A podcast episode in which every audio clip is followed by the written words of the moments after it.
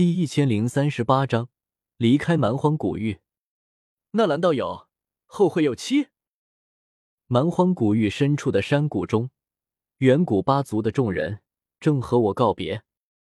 这次要不是有我在，他们可就被魂族坑惨了，怕是要全部死在这里。连五位一道斗圣也是如此。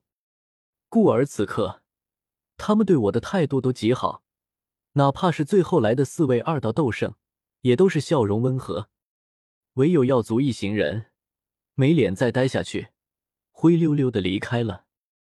诸位道友，魂族狼子野心，魂天帝更是图谋不小。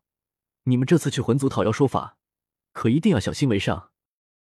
我语重心长的对四族斗圣说道：“魂族的谋划，我心里可记得很清楚。灵族、十族、药族、族族三族都被魂族给覆灭了。”这也导致后来魂族做大，剩下的几族联手都难敌魂族。可是四族听完却是大笑起来：“纳兰道友，你也看不起我们了？这次不过是魂族提前谋划，打了我们一个措手不及罢了。这次我们四族联手找上门去，他魂族区区一族，还敢和我们四族对抗？”他们大笑起来，决定先将族中那些小辈护送回各自小世界内。然后再由四位二道斗圣、三位一道斗圣联袂去把魂族小世界的大门给堵了。几条空间虫洞打开，四族众人开始陆续撤离此处。真想不到，我们之中居然是纳兰叶仙晋升斗圣。雷素风感叹道：“明明前些年在天幕时，大家还处于同等水平，可一眨眼，差距已经拉得这么大。”火炙眸光如水，斗帝血脉并不是无敌的，否则各族这么多年也不会一个斗帝都没有再出现过。就是就是，还是俺表哥厉害，要万龟那种老不死的都能对上一招。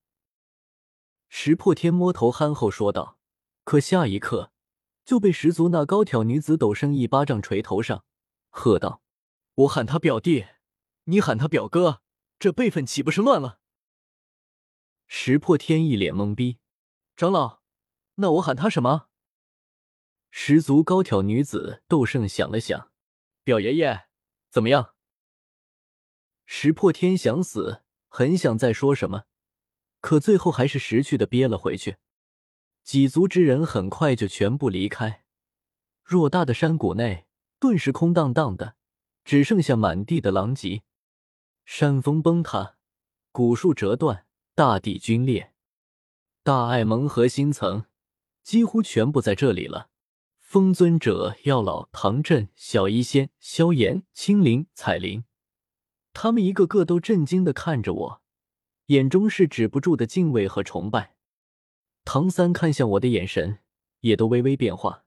纳兰道友，你难道达到了二道斗圣境界？这个算是吧。我也有些搞不清楚自己如今的修为状况，第二条大刀肯定也有参悟出来，可是论及战力，已经不输于药万龟这种寻常二道斗圣。唐三闻言，脸上竟然露出几丝苦涩笑容，拱手道：“道友还真是福缘深厚，天资惊人，令老夫都是羡煞。”唐三很早就认识我了，那时候我还仅仅只是个寻常斗宗。在焚炎谷这种庞然大物面前，什么都不是。可如今，整个焚炎谷是真正要臣服在大爱盟之下了。可我却并没有因为他们的态度而心底喜悦，看向远古四族离去的方向，眼中更多的是担忧。这次之事，已经算是魂族动手的一个征兆。只是灵药十三族，到底是什么时候被魂族覆灭的？具体的时间我已经记不清了，何况我来到中州之后也打乱了很多东西，许多事情快不会按照以前的轨迹运行，都很难说。只是看四族斗圣如此轻视魂族，我总感觉他们又要吃亏。魂青说的对啊，除了魂族，其他六家远古种族都成平太久，内部早就腐朽，失去了进取心。想想这次的事。魂族出动了多少位斗圣？冰灵、幽冥子都是附庸势力，真正出自魂族的斗圣，只有魂青一人。而我们这边呢，光是大爱盟就出动了三位斗圣，远古五族各前后出动两位斗圣，加起来就是足足十三位斗圣。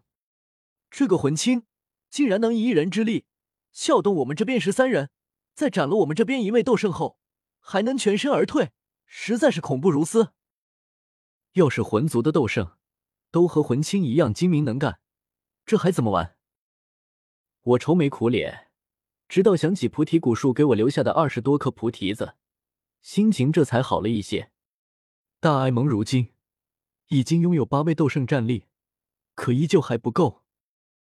我扭头看向风尊者、药老、唐振三人，他们都是尊者，距离斗圣只差一步之遥。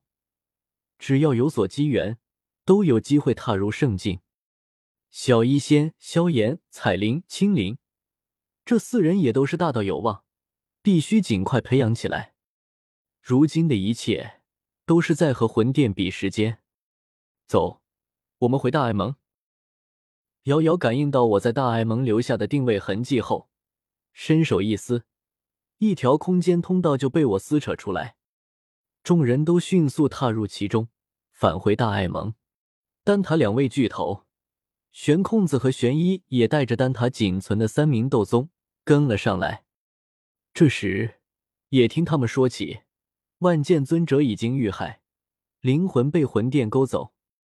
风尊者与万剑尊者相识多年，也是至交好友，神色顿时哀伤起来。哼，来之前就已经说过了。我们两边在蛮荒古域外面汇合后，再进来。风尊者咬牙瞪向丹塔二巨头：“为什么你们要先进来，还带着万剑一起，以至于白白害了他性命？”丹塔二巨头顿时说不出话。他们这么做，自然是为了自己的私心，谁成想会发生这种事情？一时间，两人支支吾吾，说不出话来。风尊者更加恼怒，万剑阁就万剑一个尊者，如今他死了，你们两个说说，万剑阁如何是好？玄空子凄凄哀哀，这这个，我们丹塔可以庇护万剑阁一段时间，也可以送给他们一些丹药，帮助他们早日培养出一位新的尊者。可是这些事情哪有他说的那么轻松？至于培养一位尊者。那更是可遇而不可求。